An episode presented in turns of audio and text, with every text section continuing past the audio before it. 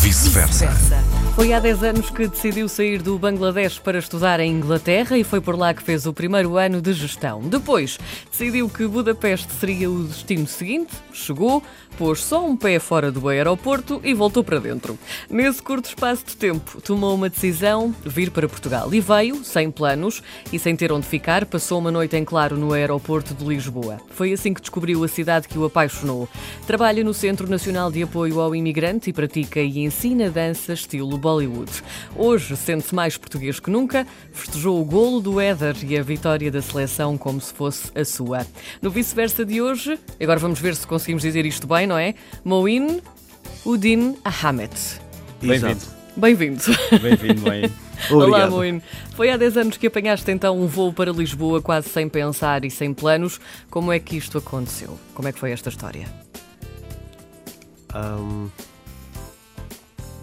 digo, é um acidente. uma eh, bela acidente da minha vida, acho eu. Se eu podia voltar outra vez. eh, se calhar.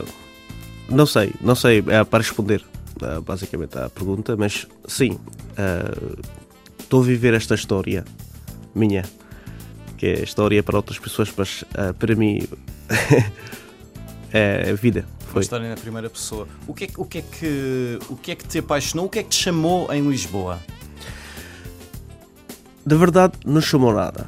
Quando eu cheguei aqui, não tinha no- noção sobre Portugal. ah, nem, nem, nem queria. saber- nem, nem- tinha noção de Portugal. Sabe porquê?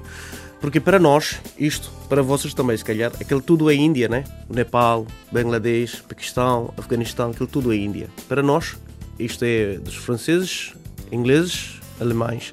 O resto não existe para lá.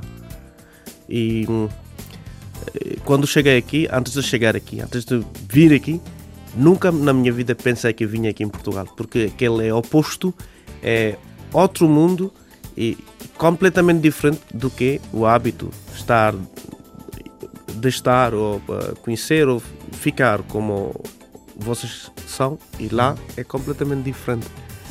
Co- só conhecia três, eh, três coisas sobre o Portugal. Primeiro era a bandeira portuguesa, porque eu tinha hábito ah, quando eu era criança ah, para guardar bandeiras dos países, vários países, por isso conhecia a bandeira portuguesa e muito, conhe- muito parecido com a bandeira do Bangladesh também. Segundo era o Sino Vasco da Gama, que nós temos um, mesmo na quarta classe temos um, um, um parte, uma lição sobre sua vinda e ah, ah, como é que esteve lá as coisas todas. E terceira, consegui adivinhar? Cristiano Ronaldo. não é, É isto. difícil, não é? Sim. É isto, uh, Cristiano Ronaldo, terceira pessoa.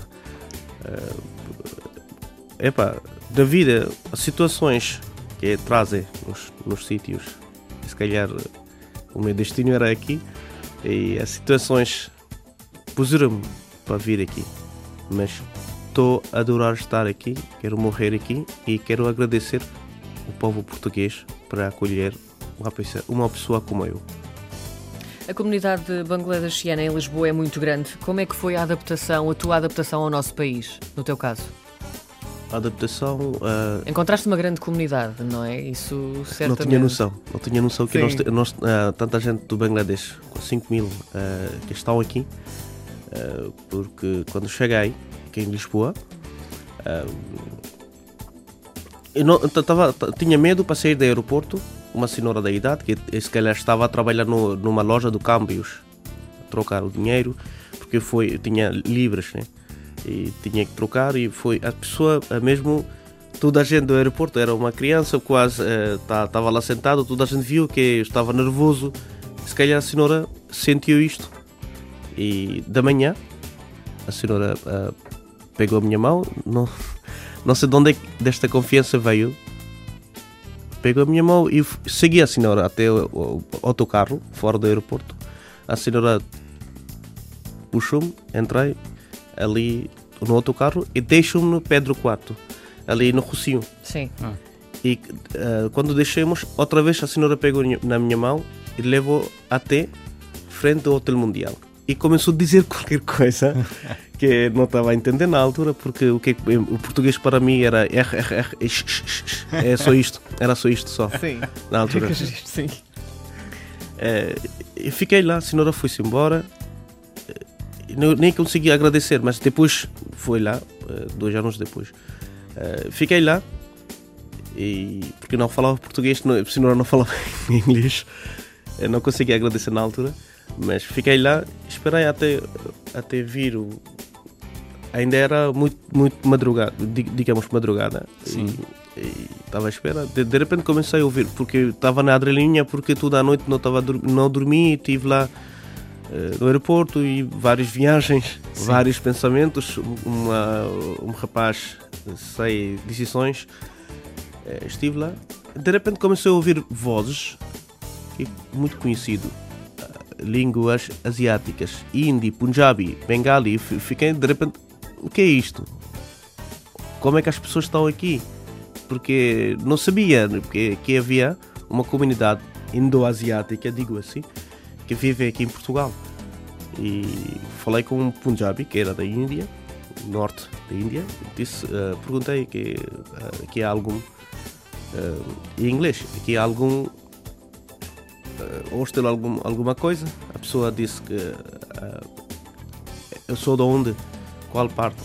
Eu disse que eu sou do Bangladesh. Então o senhor, o senhor começou a dizer que ali há uma comunidade grande do Bangladesh, na Rua do Bem Formoso. Então uh, ali é que entrei, na Rua do Bem Formoso e na minha vida também. Como é que nasceu a tua, a tua ligação ao Centro Nacional de Apoio ao Imigrante? Através de uh, associação uh, Solidariedade de Imigrante e como uh, Sr. Timóteo Macedo, uma pessoa que ajudou-me bastante. Uhum.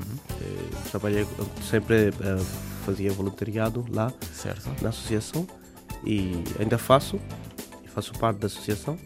E um dia de repente começou a dizer-me que olha, vem aqui, tu tens o currículo eh, porque na altura eu, não, eu trabalhava eh, na Renovar a Moraria como guia turístico. Sim. Uh, disse que tenho algum currículo ou não. Disse não. Então perguntou os certificados. Sim, eu tenho. Então, tens equivalência? Eu disse que já fiz, mas ainda estou a tentar entrar na. Pensei que é, vai falar sobre universidades, essas coisas. Não, o senhor disse que então vai lá ter como. Uh, há uma rapariga que chama-se Bela, que é de Cabo Verde, uhum. lá ter com ela para fazer uh, um currículo. Simplesmente fui fazer um currículo. Semana seguinte, uh, o Sr. Timoteu começou a dizer para que tu tens um, uma entrevista lá no Canaim. Queres ir? Eu disse que, claro. é a melhor opção que há. Não é bem opção, a melhor oferta que há na minha vida. Fui lá uh, e depois lá falei elas fizeram algumas perguntas, respondi. Esse é que começou ali. E nesta altura funcionas como a uh, ligação de quem vem do Bangladesh para Portugal? És tu essa ligação quando a pessoa chega ao país? O que é que não, fazes não, é, não, é, não é, Também, mas não é Sim. é só do Bangladesh. Nós trabalhamos com 130, 135 países e uh, fazemos vários, uh, várias coisas uh, no nosso centro. Fazer, trabalhamos temos vários gabinetes, educação, saúde, CEF, uhum. muitas, segurança social, há muitas informações. Uh, quando eu estive lá no início, uh, nós temos vários. Isto, funciona como, senha, como senhas. Uhum. nas informações que estive lá e trato as coisas do CEF, faço verificações dos documentos. Comecei aí e até agora estou Tirando essa parte mais formal, tu também dás aulas de, de dança ao estilo Bollywood, não é? o que é sempre engraçado. Cá em Portugal há muita procura por parte dos portugueses ou isto é uma coisa mais uh, fechada? Ou nós estamos uh, interessados em aprender? Não, está, está aberto. Eu, dancei aqui na RTP também, como. Sim. Uh, e, e tive aqui como Diana Rego, que é bailarina profissional. De, dá, estilo Bollywood. Eu estive com ela, uh, se calhar duas vezes estive aqui uhum. RTP. E o que é que é preciso para aprender a, a dançar este Vontade. estilo? Só vontade? Sim. a técnica é fácil de apanhar, é isso? Sim, porque uh, é, é, ritmo, dança do Bollywood é, é, o ritmo, segue ritmo e as palavras uh, que está, os textos que estão a, a, cantar.